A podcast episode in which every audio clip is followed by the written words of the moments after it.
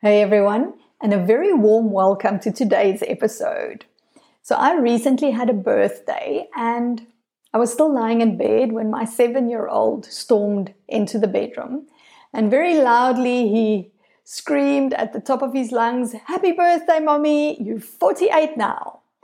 And at first I was thinking, I don't feel 48. How is that even possible? Although some mornings when I wake up, I do feel 48. But on this particular morning, I thought this, this can't be possible. And then I realized, yeah, I am 48 and I'm loving it. But it's been a journey for me to move from the numbed out and overwhelmed version of myself to the woman that I am today and stepping into my queen energy. I think this age is often a time where we start to wonder what's next. We desire and yearn for something more, but we don't always know what this more is. We're not able to express that or even quantify that. So often, when we get to this stage in our life, we may feel that we are stuck in a rut and we are packed under so many conditions and layers and habits and patterns that keep on showing up and keep on repeating themselves. And we have this deep yearning that we're searching for a purpose. And again, it's often difficult for us to imagine how we can get there, how we can really step into this version of ourselves that we desire.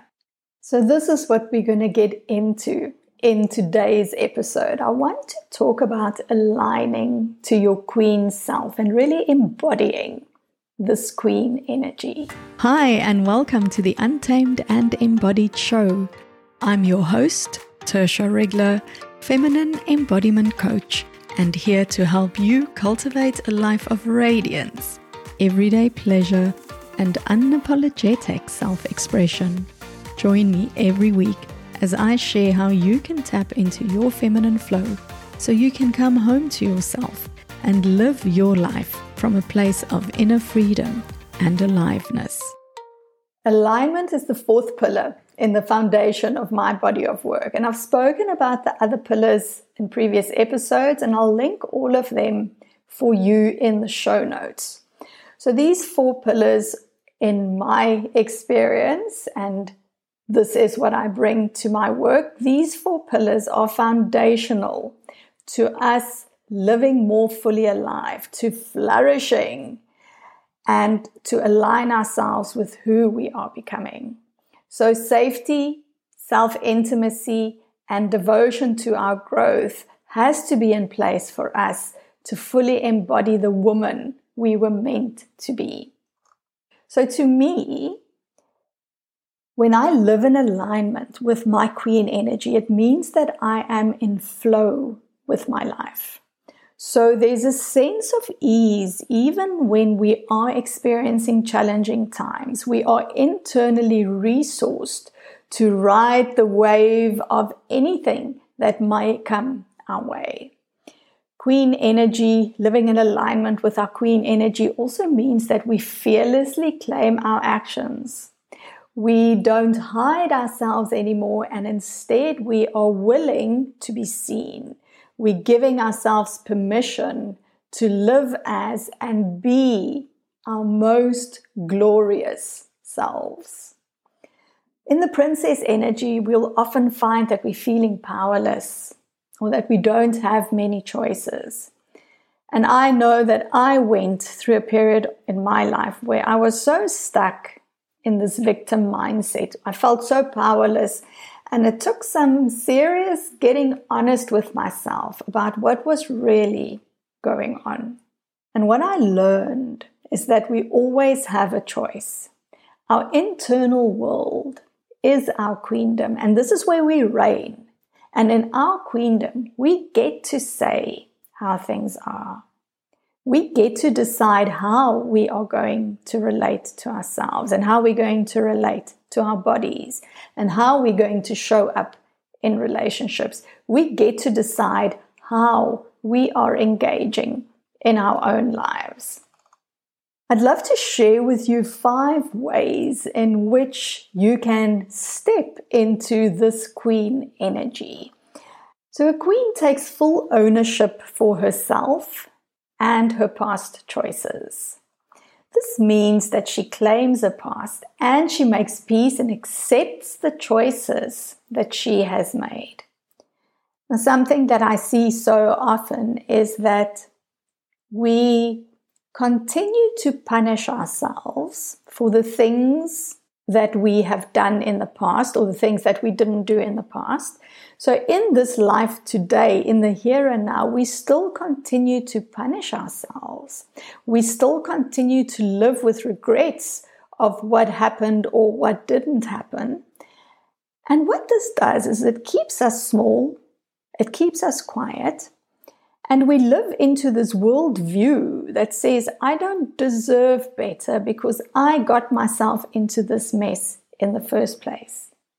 I see that claiming our past is a yes to life. It recognizes that that was a choice I made. It recognizes that today my consciousness will not let me make those same choices. I've moved beyond that. But back then, that was the only choice that I made with the consciousness that I had at the time. And I own that.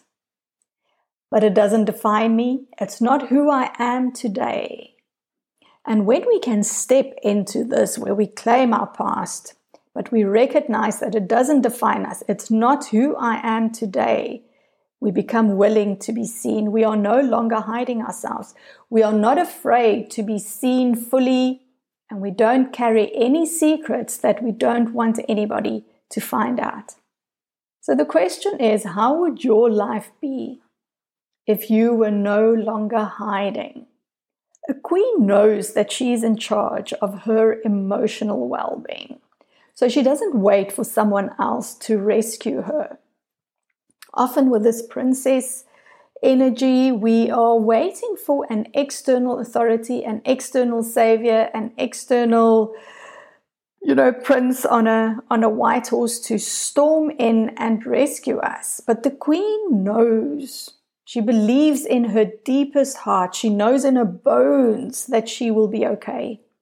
She has a trust that things will work out and this makes her open and receptive. So she becomes open to receiving. She becomes magnetic because she lets go of control of other people's perceptions of her. She lets go control of the outcome. She meets herself where she is and she allows herself to feel sad. She allows herself to feel angry and she allows herself to experience pleasure. We're stuck in these habitual patterns of numbing and distracting ourselves. That's really what the princess energy does. It gives over, she gives over her control and her authority to someone outside of herself, and she falls into these habitual patterns of distracting herself from really checking in with what is going on. Part of this journey also means that we redefine our relationship to healing. We begin to accept what is instead of trying to heal that. Healing often can imply that there's something wrong that needs to go away. There's something that no longer can be here.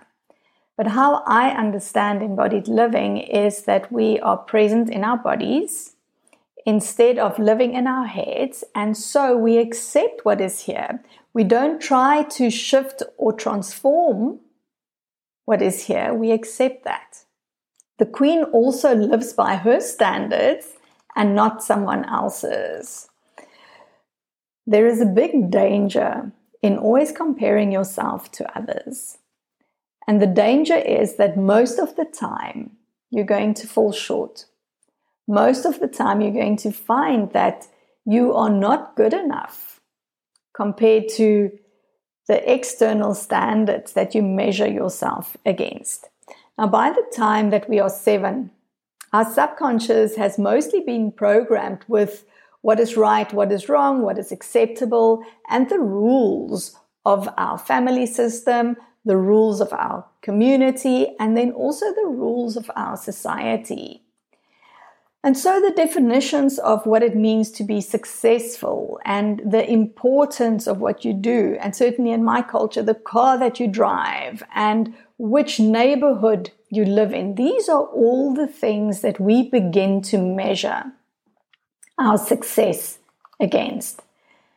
But the Queen measures her success to different standards. When we are empowered, it means that we redefine what success is. We redefine what pleasure looks like. We redefine what love looks like, what relationships look like. Setting your own standards, redefining how you want to show up. And practically, it could look like writing a new manifesto for your life, redefining success, redefining the woman that you are, redefining your idea of pleasure or relationships, and then sticking this manifesto up somewhere where you can see this.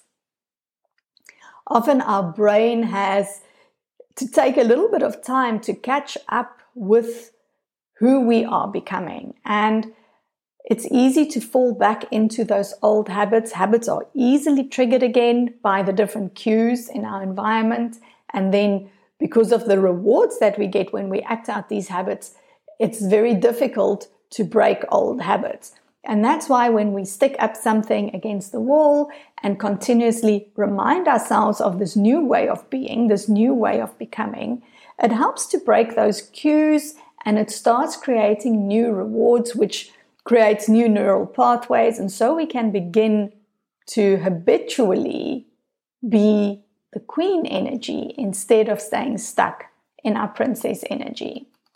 Often we hide the truth from ourselves about what it is that we really desire and what it is that we want because if we acknowledge it, it means that something has to change. Something has to change in our lives, something has to change in our relationships.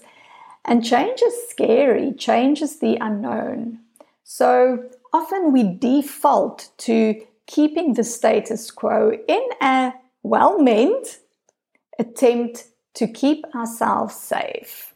So when we redefine our version of who we want to be, I invite you to do that with a big heap of compassion and self love. The Queen uses her mind to empower her instead of disempowering her. Now, in the beginning of my journey towards my queendom and alignment, I used to rely a lot on mindset tools, but it used to be based on the premise that I need to be fixed, that there was something wrong that needed to be healed. And I really bought into the philosophy of I think, therefore I am. I need to continuously improve myself because there's something wrong with me as I am now, and I will never be good enough. And so, learning embodiment tools and becoming connected to my feminine energy has been a huge change for me in not only my worldview, but also in how I relate to myself. And this is what makes my work different to a lot of the programs out there is that we work with the body first and then we work with the mind. So you first meet yourself in your body. You liberate the internal and the external oppressive systems that is alive in your body.